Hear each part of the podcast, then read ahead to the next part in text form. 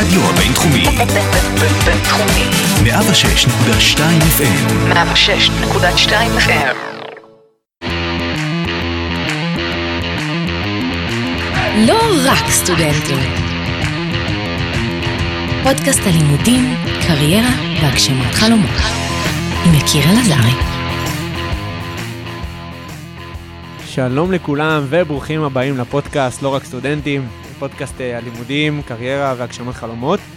אה, מי שנמצא איתנו כאן אה, זה ראובן זנה. היי ראובן. שלום לך יקיר, תודה על ההזמנה. אני שמח שאתה כאן. אז ראובן, בן 23, אה, לומד פה מנהל עסקים ויזמות במרכז הבינתחומי, אבל בבית ספר הבינלאומי. נכון. שזה, אנחנו גם, זאת אומרת, לא היה לנו פה עדיין מרואיין מבית הספר הבינלאומי, אז אתה הראשון, ותכף תסביר מה זה אומר. טוב, אתה מגיע אלינו כי גם אתה לא רק סטודנט, אתה מגיע מעולמות, אה, נקרא לזה, עיצוב, אופנה, מיתוג. קריאייטיב זה- ו- וכולי, אבל אה, עיקר עיסוקך היום הוא כמנכ"ל אה, עמותת אה, 890. נכון. 890 למי שלא מכיר, גדוד אה, בצנחנים, אה, שגם על זה נרחיב ונדבר, גם על התואר, גם על, ה, גם על הקריירה, איך משלבים ביניהם אה, ו, אה, וכולי. אז אה, בוא תספר לנו אה, למה בחרת אה, ללמוד ולהגיע אה, למרכז הבינתחומי בהרצליה. טוב. אז קודם כל, אה, נראה לי שחשוב אה, להסביר שעליתי לארץ לפני ארבע שנים וחצי, כמעט חמש שנים, אז אה, הגעתי למדינה שאני לא מכיר, עם שפה שאני לא שולט בה, אה, ובלי שום קשר לאנשים. זאת אומרת שאני בא ממדינה אחרת ואני לא מכיר אף אחד. אז אה, שרתתי בצבא, השתחררתי והכל, וברגע שהגיע השלב של הלימודים, חשבתי עם עצמי, איפה אני יכול ללמוד ומאיפה אני יכול להשיג, אה, מעבר ללימודים עצמם, כמה שיותר כלים. ומהר מאוד, הבינתחומי היה נראה לי הא- האופציה הכי טובה אה, מהמובן הזה, כי הבנתי שמעבר לתוכן הלימודי שאתה מקבל שם, אז אתה פשוט נפגש ובקשר עם מלא אנשים מרוב התעשיות השונות, בין אם זה המרצים, האנשים שהם מביאים לך פה, והסטודנטים עצמם גם שעוסקים בדברים והכל. אז אה, היה לי ברור שבאמת אני רוצה להיות אה, חלק מהמערך הזה ולקבל גם פה את, ה, את הדברים שאפשר אה, לקחת. ולמה דווקא נקרא לזה מנהל עסקים ויזמות ולא לא תחומים אחרים? אה, ואם כבר מנהל עסקים ויזמות, אז לאיזה, לאיזה קורסים נקרא לזה אתה מתחבר יותר? כן, לאיזה... אז נכון, זה מעניין, כי מנהל עסקים ויזמות זה יכול להישמע מאוד uh, כללי בסופו של דבר. איך אפשר ללמוד להיות יזם? אתה יודע, זה, זה המושג הכי uh, uh, לא ברור שיש לפעמים. זה אופי גם של אנשים והכול. Uh, ואני רוצה לחזור לנקודה של הארגז כלים גם. אני לא חיפשתי בהכרח ללמוד משהו שאתה יודע, מפנה אותי למסלול קריירה שהוא מוחלט, שהוא ברור מדי. אה, אלא באמת לקבל דברים שיאפשרו לי לעשות את כל מה שאני רוצה, לא משנה באיזה תחום. אז אה, בין אם אני רוצה לפתוח חברה עכשיו בתחום ההייטק, או עמותה בתחום ה-non profit, או מותג אפילו, אתה יודע, בכל מה שקשור למוצר, אופנה, לא משנה מה, העניין של המנהל עסקים ויזמות, זה נותן לי את הכלים לעשות את זה. אוקיי, אני מבין. ומה זה, הזכרנו שגם אתה לומד פה במרכז הבינתחומי, אבל בבית הספר הבינלאומי. מה זה, ב, בוא נגיד בשני משפטים, כן, אה, אז מה למש- זה הבינלאומי, ו... אז ו... בבינתחומי- ולמה הלכת ללמוד שם, ולא, כאחד גם שהיה בצבא, כן. אה, להמשיך אה, בבית ספר, נקרא לזה, הישראלי. הישראלי, כן. אז איך ש... אם אתם לא יודעים, כן, הבינתחומי הוא מחולק לשני חלקים, יש את הבית ספר הישראלי והבית ספר הבינלאומי. ההבדל העיקרי זה שבבית ספר הבינלאומי אתה לומד באנגלית, אז כל הלימודים הם שם באנגלית, אה, ואתה, שם רוב הסטודנטים הם גם אנשים שאו עלו לארץ, או שבאו במיוחד ללימודים מארצות הברית, מאירופה, אה, ושאין להם בהכרח גם קשר עם ישראל, אתה יודע, שזה נטו מדינה שבה הם באים ללמוד. אז אה, אני בחרתי לעשות את זה כי אני איש שאוהב הזדמנויות וחוויות והכול, וראיתי את זה כהזדמנות גם, אתה יודע, להרחיב עוד יותר את הקשת שלי ולמצוא ו- ולהיות בקשר עם אנשים שבאים מעולמות אה, שונים לגמרי. זאת אומרת, לא להתמקד אה, דווקא, ב, בוא נגיד, אה, בישראל, כי כבר קיבלת את ההחלטה שאתה מהמם. תישאר פה, לפחות לתקופה הזאת. אתה אומר, באמצעות כן. אה, ההישארות שלי פה, להרחיב אה, למקומות אחרים ולהכיר עוד אנשים. נכון, נכון. תן לנו דוגמה לדברים שיש בבינתחומי, שלא יודע, אולי אתה לוקח בהם חלק, אולי לא, ש... שבגללם הגעת ללמוד כאן, כי תמיד, אתה יודע, מספרים על המקום הזה, שגם אתה אמרת, יש את המעבר. כן. וזה לא סוד שגם התחלת את השנה שלך בשנת קורונה, אז בתוך כל זה, מה... נכון. אז דוגמה מאוד טובה לזה, זה כל העניין של המועדונים שיש בבינתחומי, ואני לא מדבר על מסיבות, אלא על אה, כל העניין של אה, כל סטודנט היום בבינתחומי יכול להקים מועדון, ובו לייצר תוכן ולתת ערך לסטודנטים אחרים. אז למשל, השנה לקחתי חלק במועדון ההון סיכון, אה, שהוא בעברית, בהובלת כמה חבר'ה שהם מאוד מאוד איכותיים, ובאמת הופתעתי מה, מהאיכות ומהרמה הגבוהה מאוד מה, מהקורס עצמו, זה סוג של קורס שהם מעבירים עם מרצים, מפגשים אה, אה, שבויים כל פעם והכל, ואתה באמת אה, אה, שם מקבל ערך עצום, מעבר ללימודים וללוז הרגיל שיש לך השבוע, אה, כי אתה נפגש עם אנשים מהתעשייה שבאים ללמד אותך ולשתף איתך דברים. זאת אומרת, בין אם זה דברים שקשורים ללימודים ולהרחיב אותם, או בין דברים שהם לא קשורים ללימודים ולקחת בהם חלק, אבל כך או כך, אתה, מה שנקרא במועדונים האלה, בטח עושה את מה שכולם מדברים עליו, או בבינתחומי, עושה נטוורק. בדיוק. מכיר אנשים, מכיר עוד אנשים עם פקולטות אחרות, אה, לגמרי. פוגש אה, אנשים מהתעשייה, אה, וכן, פה אני מסכים איתך. שזה הפורטה, הנקודה כן. החז... החזקה שיש למרכז הבינתחומי. אבל בוא נדבר עליך. מהמסע מפריז בצרפת עד שהגעת לכאן, ואתה כאן כי אתה לא רק סטודנט. מהמם. מה, מה הדברים שלקחת בהם חלק אה, עד היותך מנכ"ל עמותה, ואנחנו גם נדבר על, ה, על העמותה. אוקיי, אז נתחיל בפריס. אה, שם גדלתי, נולדתי, גדלתי בפריס, הייתי אה, כמעט 20 שנה שם בפריס, אה, עם עבר בתחום האופנה. אז מה זאת אומרת, איך זה התחיל בשבילי? אני בגיל 14 הקמתי מותג, אה, ממש סטריטוור. זאת אומרת שהייתי עושה משהו מאוד פשוט, בהתחלה זה גם לא היה רצון, אה, אתה יודע, לפתח מותג או שום דבר אחר, פשוט התחלתי לעשות אה, חולצות ו... וסוודרים עם עיצובים שהייתי עושה בעצמי, וראיתי שזה ממש תפס גם בבית ספר, אז, אה, אז מפה לשם, אתה יודע, אין לי, אני לא מגדיר לעצמי גבולות כל פעם.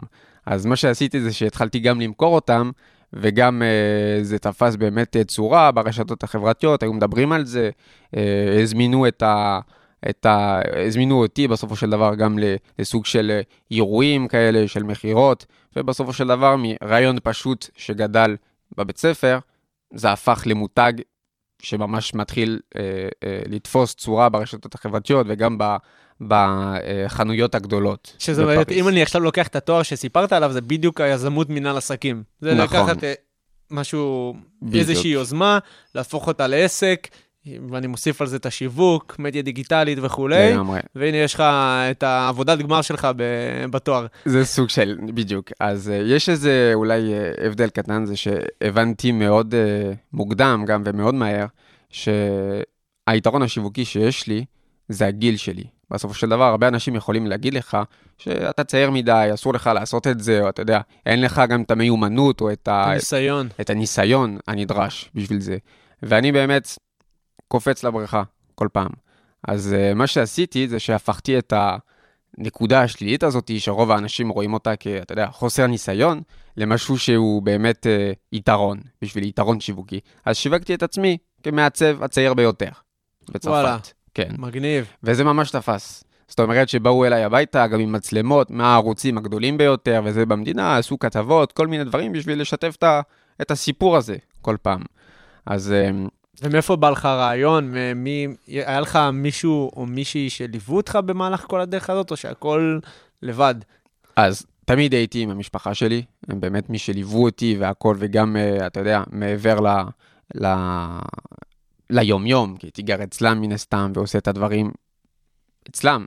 אה, הם תמיד האמינו בי ותמכו בי במהלך הלימודים והכל, כי הייתי עושה את זה במקביל לתיכון כל פעם, אבל אה, איפה שזה תופס גם אה, עמדה הרבה יותר רצינית ואיפה שזה נהיה יותר מעניין, זה דווקא על המותג השני, לא עליו. כי פה נגיד שהמותג הזה, שאז קראו לו בי ויילד, הוא ממש המשיך, אה, חי כשנה, שנה וחצי, משהו כזה, ומהר מאוד הבנתי שזה לא בדיוק מה שאני רוצה לעשות, שנמאס לי מהחולצות הפשוטות ומהסוודרים, ושאני רוצה להיכנס לאופנה האמיתית, נגיד. אז אה, לא הייתי מכיר שום דבר מהתחום הזה, אתה מבין? אה, בין אם זה לתפור, בין אם זה איך מעצבים קולקציה ובגדים רציניים, זאת אומרת שמלות ודברים הרבה יותר מתקדמים מחולצה עם מדפס. אז אה, מה שעשיתי זה שבמשך שנה וחצי, שנתיים, התחלתי לעבוד על תהליך למידה בתחום הזה.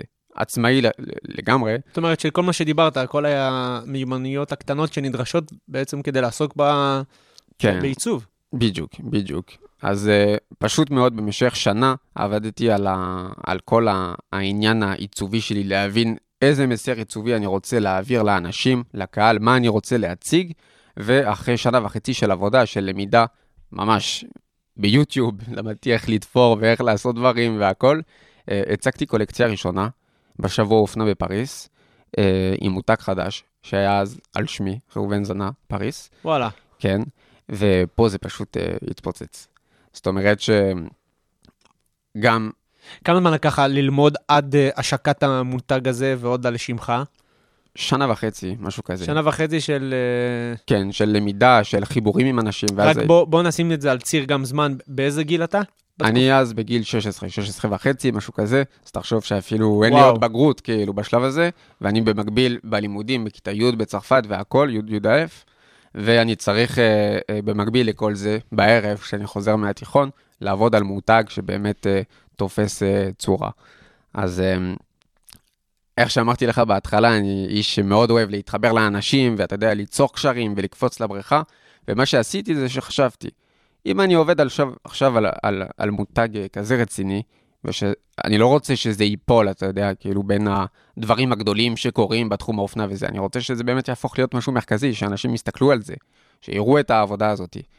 אז uh, במקביל לתהליך יצירה של הקולקציה, עבדתי על להכין את השטח בעצם, ואיך אני עושה את זה? מה זה, תשתיות של אה, שיווק, שיווק? של קשרים, של אנשים שבכלל, אז כשאני אשלח להם את ההזמנות לאותו האירוע, לתצוגת אופנה, שיגיעו. בין אם זה, מ, אתה יודע, וגם בפריז זה בכלל, זה המקור העולמי לאופנה, זה נכון. העיר הכי מטורפת בשביל זה. אז אה, אני חשבתי שאז, מעבר למותג הראשון שהיה, ושזה בכלל היה משהו קטן, אני צריך את הלגיטימציה בשביל לפנות לכל האנשים האלה ולהציג את עצמי בתוך מעצב שבונה את עצמו, וגם... נכון, אתה צריך לבוא עם איזה רקורד, לא איזה בן אדם שפונה למעצב על, בדיוק. ואומר לו, תבוא, אני מזמין אותך אה, אליי. אה, לבית, אלא צריך משהו ש... כן, ומה הדרך הכי טובה ללמוד על תעשייה מאשר להיות חלק מהתעשייה הזאת? אז מה שעשיתי זה שמצאתי לעצמי את הדרך לכל התצוגות אופנה של המותגים הגדולים, בין אם זה דיור, אה, אה, שנל, אה, כל המותגים באמת המטורפים ביותר. ואמרתי, אני חייב עשית הכל כדי להיות בתערוכות האלה, בתצוגות בדיוק, האלה. ובכל האירועים, בין אם זה הקוקטיילים שקורים ב... אתה יודע, ב... ב... בארמונות בפריז ובכל הדברים האלה, עם האנשים הכי...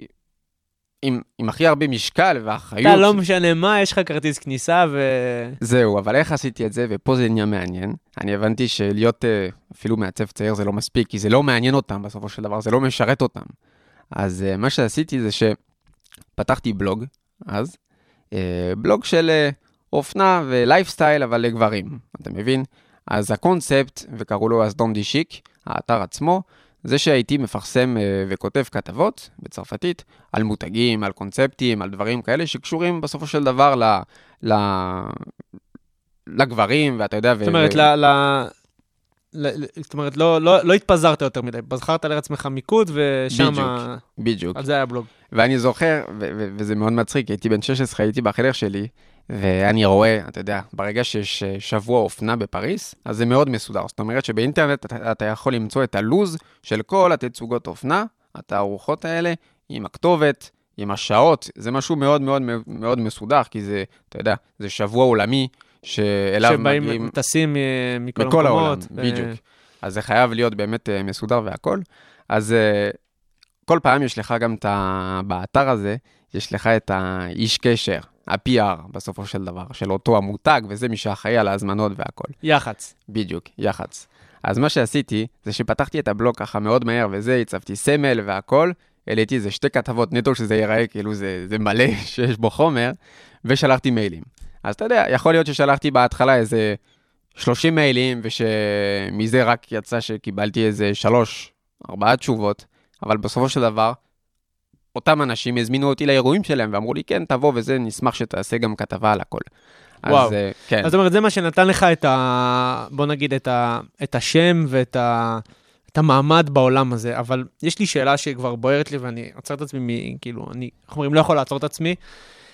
איך מעולם כזה, נקרא לזה, סופר אקסקלוסיבי, יקר, אה, הכי... מרשים גם. כן, מרשים מאוד, מה שנקרא מה, מהברנז'ה של עולם העסקים, להגיע למנכ"ל עמותה.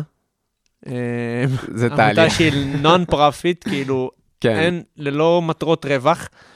אה, מה, מה, מה גרם לך לעשות את ה shift הזה? כאילו, אני מסתכל עליך ואני אומר, רגע, עכשיו גם בטח המאזינים או המאזינות מסתכלים, אתה יודע, יכול להיות שיש מאזינים שאומרים, או מאזינות, שאומרים, זה החלום שלי, הוא הגשים לי את החלום עוד בגיל 16, מה פתאום הוא הולך ל- ל- ל- לעמותות, כאילו, מה, מה הקשר? אז מלא דברים קרו באמצע, בין אם זה לעבור מדינה, לבוא להתגייס בכלל לצבא, ליחידה קרבית, לשרת, ואז למצוא את עצמי גם באותה המדינה. אה, אבל אם אתה רוצה שנדבר ישר על תהליך העמותה, אז אה, אני באתי לארץ, קודם כל עשיתי עלייה עם חלום אחד ומטרה אחת מאוד מסוימת, לבוא, לשרת בצנחנים. שהמטרה הזאת גרמה לך גם בסוף להפסיק את כל הפעילות כל העיסוקים שהובלת, שהיו אם אני מסתכל על זה, בערך 3-4 שנים, בדיוק. לקטוע את הכל, לעלות למדינת ישראל, שהיא מדינה שאתה לא מכיר, חוץ מטיולים שהיית בה עם המשפחה, אני מניח, כן, דברים כאלה. ולהתגייס לצבא. כאילו, נכון. ארדקור כזה, מה שנקרא, תשאל את אמא שלי, כן. כאילו, אני מדמיין, אתה יודע, מתצוגות אופנה לאוהל סיירים. אז- יכול להיות אחלה כותרת לפרק, אה, נתנאל. כן, אז זה- ממש אה, קרה ככה. כמובן שתהליך קבלת ההחלטה היה מאוד קשה גם בשבילי ומאוד ארוך, כי הייתי צריך להבין האם אני באמת מוכן לעשות את זה, לוותר על כל מה שאני עכשיו בונה, בשביל ללכת ל- ל- לעולם אחר לגמרי. אתה יודע, עוד להתמודד עם קשיים, ואתה יודע, כל העניין של הסיכון גם, ו- ושפה אחרת, ואנשים אחרים.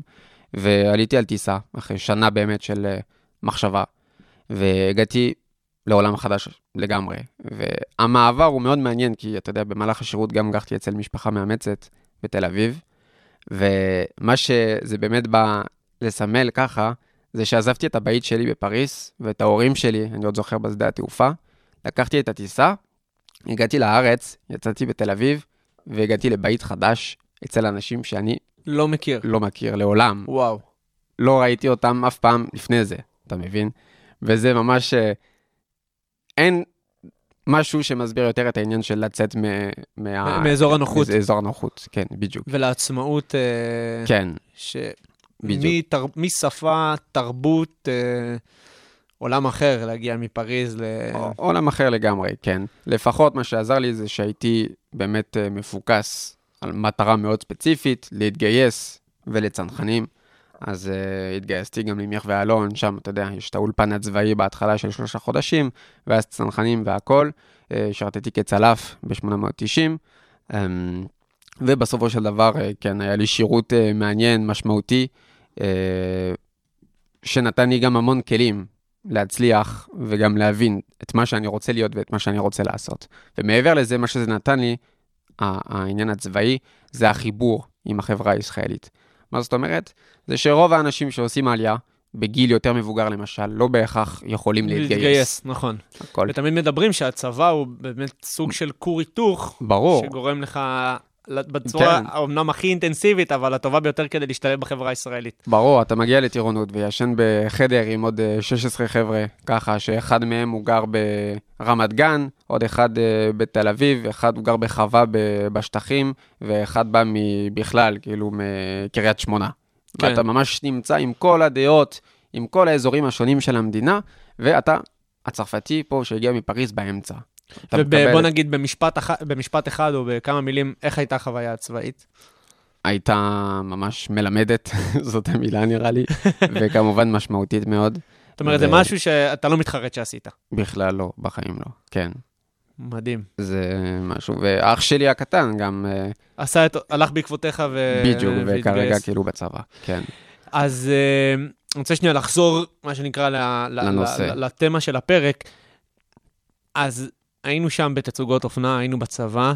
כן. אה, החלטנו שאנחנו הולכים ללמוד בבינתחומי, שזה דיברנו בהתחלה. עשינו קצת איזשהו מיקס, אבל uh, אתה עכשיו נמצא בנקודה שאתה ממנכ"ל עמותה. Uh, איך התחיל הרעיון, uh, ומה זה אומר להיות מנכ"ל של עמותה? כן, אז בוא נסביר. אה, קודם כל, איך שאמרתי לך, בתור בן אדם וזה שהגיע בהתנדבות לשרת בצבא והכל, אני מאוד מחובר לכל העניין הצבאי עדיין היום. זאת אומרת שאני מאוד מזדהה עם הצנחנים ואני מאוד אוהב את כל מה שזה בא לסמן, את כל הערכים של, ה, של המקום הזה. אז אה, ממש בפייסבוק הייתי חבר בכל מיני קבוצות של אה, צנחנים וזה והכל, ויום אחד פשוט, לפני קצת יותר משנה, ראיתי פוסט בין כל הפוסטים שעולים בדרך כלל, שבום, יש עמותת 890, יש כמה חבר'ה שרוצים uh, לפתוח את לייסד זה. עמותה כזאת. לייסד עמותה, uh, וזה מאוד עניין אותי, וישר הרעיון דיבר אליי. כי גם ראיתי את מה שקורה עם היחידות האחרות, ואת כל העמותות שיש להם, ואת כל מה שזה נותן להם, הכלים גם, אתה יודע, לבוגרים והכל, וישר מצאתי את עצמי בתוך הסיפור הזה, אז uh, פשוט יצרתי קשר עם המייסדים. והצעתי להם את העזרה שלי מבחינת uh, מיתוג. אמרתי להם, אם אתם רוצים, אני יכול לעזור, זאת וזה... אומרת, לקחת את, ה, את הנקודות חוזקה שלך עוד מה... בדיוק. מהיותך צעיר, בדיוק, אני עוסק בעיצוב ובמיתוג וזה, ואמרתי להם, בואו ניתן זהות באמת לעמותה הזאת, ונחליט על מיתוג שהוא מתאים, יחד עם ה storytelling הנכון והכל, ונעשה משהו שהוא באמת אה, יפה ומושך. וממש אה, אה, קיבלו את זה כאילו באהבה, ועבדנו ככה יחד, ואתה יודע, זה רק היה ראיון, אז בהתחלה לא היה שום דבר, אז מצאתי את עצמי מעורב בכל מיני זומים, כי אז זה בכלל היה בתקופת הקורונה. אז אה, דיברנו מלא וזה, ומהעניין של הסמל מצאתי את עצמי מעורב בכל תהליכי קבלת ההחלטות, ובאמת, האסטרטגיה ומה הולך להיות ומה צריך לעשות באמת מהרעיון הזה, אתה מבין? מהמם. אז uh, אחרי תקופה של uh, כמה חודשים ושבועות ככה של עבודה משותפת, הם פשוט הציעו לי uh, uh, להפוך להיות uh, מנכ"ל העמותה ובאמת uh, זאת אומרת, להוביל אותה, להוביל אותה. כל ו- המשמעויות. בדיוק. מה זה אומר בדיוק. להיות מנכ"ל העמותה? תן לנו ב- סדר יום, אה, ואיך זה משתלב עם הלימודים בכלל. כן, אז זו שאלה מאוד uh, מעניינת, אבל uh, להיות מנכ"ל של עמותה זה קודם כל תמיד uh, להיזכר בערכים שאתה רוצה לקדם בעמותה עצמה, ומה המסר שאתה רוצה להעביר לאנשים. לאו דווקא רק לבוגרים שלך ולאנשים שהם חברים בעמותה, גם לקהל הרחב, לחברה עצמה. אז uh, זה ממש חשוב. מעבר לזה, זה גם להיות בטוח ולראות שכל מה שנעשה וכל העבודה שאתה עושה, זה גם תהליך זה גם uh, uh, תמיד uh, uh, עוקב אחרי אותם ערכים ואחרי האסטרטגיה שאתה בנית, יחד עם כל האנשים שעובדים איתך. לראות פשוט שאתה תמיד על הפס, על הכיוון הנכון. Um, זה גם להיפגש עם אנשים, ובכלל, להיות uh, מנכ"ל של עמותה שהיא עדיין בשלב מאוד תחילתי, זה, זה לא עמותה שרצה עכשיו uh, 20, 25 שנה והכל. זה לבנות אה, לבנות דבר הכל. מאפס. כן, ואתה יודע, בין אם זה לעצב מצגות ופוורפוינטים ובכלל כל התמונות שיש ברשתות והדברים האלה, ולדאוג גם שאוטו פוסט יעלה כמו שצריך, ולהיות מעורב בתהליך זאת אומרת, בנייה של המנכ"ל האתר. היום של עמותת 890, שזה אתה, עושה גם את העבודה השחורה. זאת אומרת, כן, גם את העבודה השחורה שהיא מאחורי הקלעים, שלפעמים נראה לנו שהכל כזה זורם וזה, אבל זה גם לרתום את האנשים לרעיון, לגמרי. גם באסטרטגיה, וגם לעשות את העבודה שלפעמים אין עוד מי שיעשה אותה אה, בינתיים, אתה יודע, עד, ש... עד שהעמותה. תרוץ. איך זה משתלב עם הלימודים? איך זה... אז אה, קודם כל, אני באמת בן אדם ש... זה היה לי מאוד ברור שברגע שאני אתחיל ללמוד, אני לא ארצה להיות אך ורק בלימודים. אני חייב לעשות דברים במקביל. וזה גם משהו שהיה אז בתיכון, קורה עם המותגים והכל. אז מה שעשיתי, וידעתי את זה, זה שגם בחרתי תואר שהוא לא תואר ברפואה עכשיו, העמוס ביותר והכל. כן. אז uh, יש לי יחסית גם זמן פנוי, ובכלל תואר ביזמות ומנהל עסקים מאפשר לאנשים גם, אתה יודע, להתפקס ולפתח פרויקטים אישיים. כי זה דברים שהם באמת רוצים לקדם, ורוצים שתלמד גם מהדברים שאתה עושה בעצמך. אז uh, אני פשוט תמיד עובד במקביל. זאת אומרת שבין השיעורים וזה, אז uh, יכול uh, לצאת לעשות uh, פגישות, זומים, דברים כאלה. ואתה יודע, לעבוד uh, מהמחשב על העניין של האתר, על הרשתות, על המצגת הבאה, על כל הדברים האלה, ליצור את הקשרים. אז uh, זה תמיד באמת uh, ככה, ואני באמת זוכר שרוב תהליך היסוד של העמותה הזאת, זה קרה פה, בפועל, בבינתחומי, כי הייתי, אתה יודע, בתקופה הזאת שהיינו באמת מגיעים לשיעורים, אז הייתי באמת מגיע לפה, ובין שני שיעורים עונה לשיחות, ובסופו של דבר גם יוצא וחושב ואיזה תמונה הולכת להיות ומה אפשר לעשות, ואיזה תהליך אנחנו צריכים לבחור בשביל לבנות זה. את התהליך. בדיוק, וליצור קשר עם האנשים הנכונים. אז זה קרה ממש בקמפוס, וגם פה אתה נפגש עם אנשים, ואתה יודע, מדהים. כן. מדהים, מדהים. Uh, תראה, בינתיים מי שמאזין לנו, מאזינה לנו, אומר, רגע, בן אדם היה מעצב אופנה, עשה את סיפור הווריור, uh, לוחם uh, בצנחנים, uh, שאני באופן אישי מעריך את זה מאוד, uh, ממנכ"ל עמותה לצד תואר, מה הוא צריך יותר בחיים? כאילו, משפחה בפריז, uh, כאילו, מה, מה, מה צריך יותר מזה? ואנחנו פה, אני אשמח מאוד שתשתף דווקא ברגעים, בוא נקרא לזה הפחות זוהרים, הפחות יפים, אה, שאולי אתה חווית במעלה הדרך, שהיית מגדיר אותם כאיזה סוג של כישלון, שככה נצרב לך בזיכרון.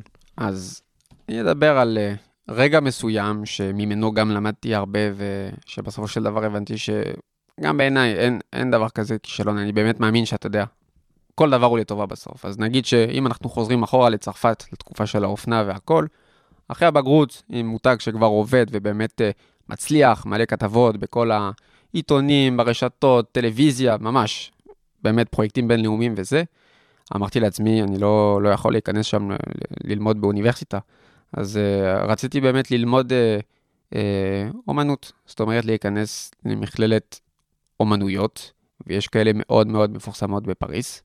Um, ושם אתה עושה תואר של חמש שנים, למשל, שאתה בו לומד את כל מה שקשור לאומנות, ל- ל- לכל הדברים האלה. כדי להיות, כן. להמשיך באותו קו שהתחלת ממנו. בדיוק, וזה לימודים מאוד מאוד מאוד קשים ומאוד רציניים, יש מכינות של שנתיים ללימודים האלה והכל, וצריך להגיש תיק עבודות וזה. והגשתי את התיק של עבודות שהיה לי. והיה שזה- לך אחד רציני. כן, של כל האופנה וכל הדברים האלה, וגם ציורים שהיה צריך לעשות וכל הדברים האלה, לשלושה מכללות שונות, ופשוט לא התקבלתי לאף אחת מהן. וואו. ואז באותו הרגע, אני חושב, מה, איך זה יכול להיות? כאילו, אתה באמת, זה, זה פוגע גם באגו, אתה מבין? כי אתה חושב, אה, מה זה עד כדי. כך רע? וואו.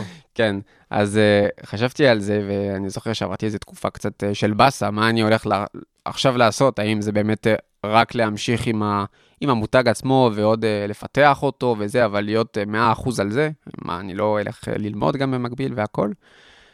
והיום אני מבין שאם הייתי מתקבל למקום כזה, אז לא היינו מדברים פה, בפודקאסט הזה, בבינתחומי. כי כנראה שגם לא הייתי מגיע לארץ בשביל להתגייס, בשביל לעשות צבא, וממשיך עם העמותה ועם כל הדברים האלה. אז משהו רע באותה נקודה הפך, למשהו טוב, שם, מסתכל. אנחנו תמיד בדיעבד אומרים, טוב שזה קרה.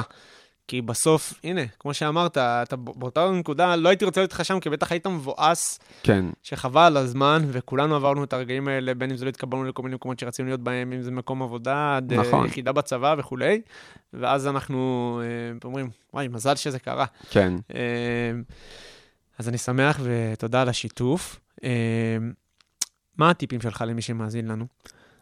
קודם כל, הטיפים שלי זה לא לפחד מהגיל, זה הדבר העיקרי באמת אצלי שאני הבנתי מההתחלה. רוב האנשים אנחנו חוזרים לאותה נקודה הזאת של הניסיון, חוסר ניסיון או פחד, פחד להיכנס לבריכה כל הזמן ולהיות מעורב וזה, בסביבה עם אנשים שכן שוקלים, אם אני יכול להגיד. אז זה, זה לעבור את זה, ואם אין לך את הלגיטימציה בשביל לפנות לאותם אנשים, אז תבנה אותה. זאת אומרת, תתרגם את כל מה שאתה עושה גם לקורות חיים.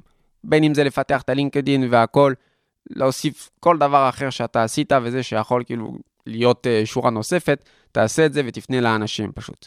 Uh, זה דבר אחד. Um, שגם כל דבר שהוא יכול להיראות כחיסרון בסופו של דבר, אתה יכול למנף אותו uh, מבחינה שיווקית לכיוון ההפוך. זאת אומרת שגם דיברנו שוב על הגיל בהתחלה, זה חולשה בשבילך, תהפוך את זה ל... לחוזקה. זאת אומרת, לחוזקה. תנסה לחשוב איך אתה הופך את הדבר שנקרא, לפעמים נראה בעיני אחרים כדבר אה, אה, שמראה על חוסר אה, יתרון, אלא בדיוק, לדבר אה, טוב יותר, בדיוק. שיכול למנף את העסק. לגמרי, לגמרי. והדבר השלישי והסופי לדעתי, זה באמת אה, לא לפחד לעשות דברים שיש בהם משמעות, כאילו. אתה יודע, הרבה אנשים תמיד אומרים, אה, אפ- אפילו לפני שהם אפילו שוקלים את האפשרות להיכנס לפרויקט מסוים, הם מקבלים עכשיו הזדמנות, למשל, מציעים לך משהו, ואתה אומר, אה, אה, לא, אבל זה לא אני, אני בחיים לא, לא אהיה ברמה הזאת, אני בחיים לא אהיה מתאים, אבל בחרו בך, הציעו לך את זה. יש את כל העניין של ה... אה, איך קוראים לזה? תסמונת המתחזה. נכון.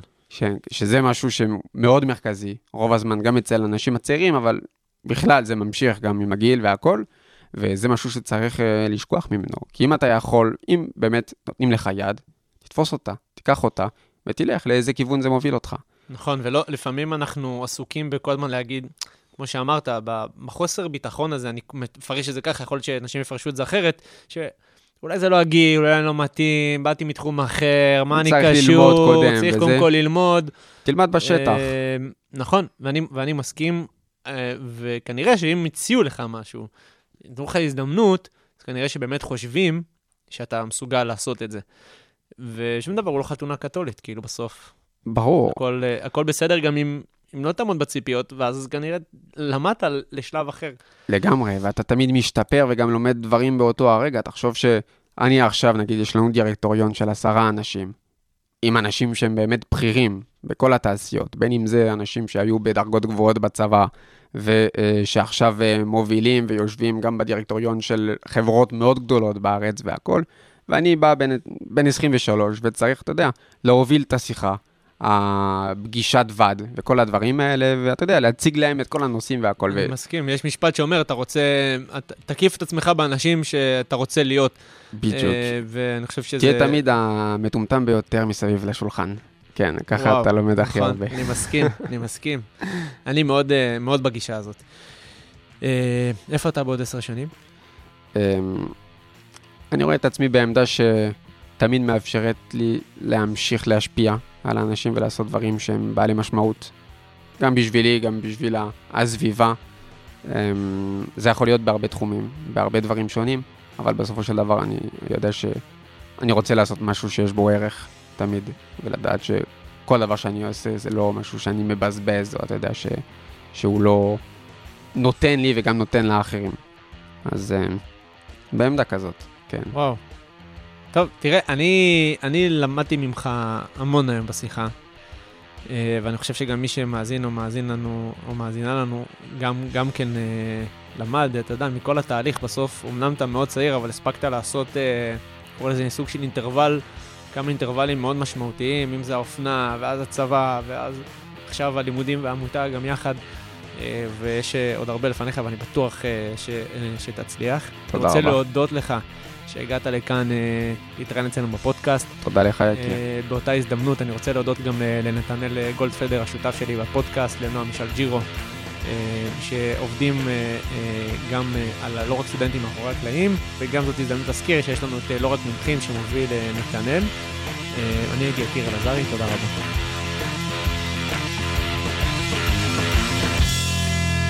לא רק סטודנטים.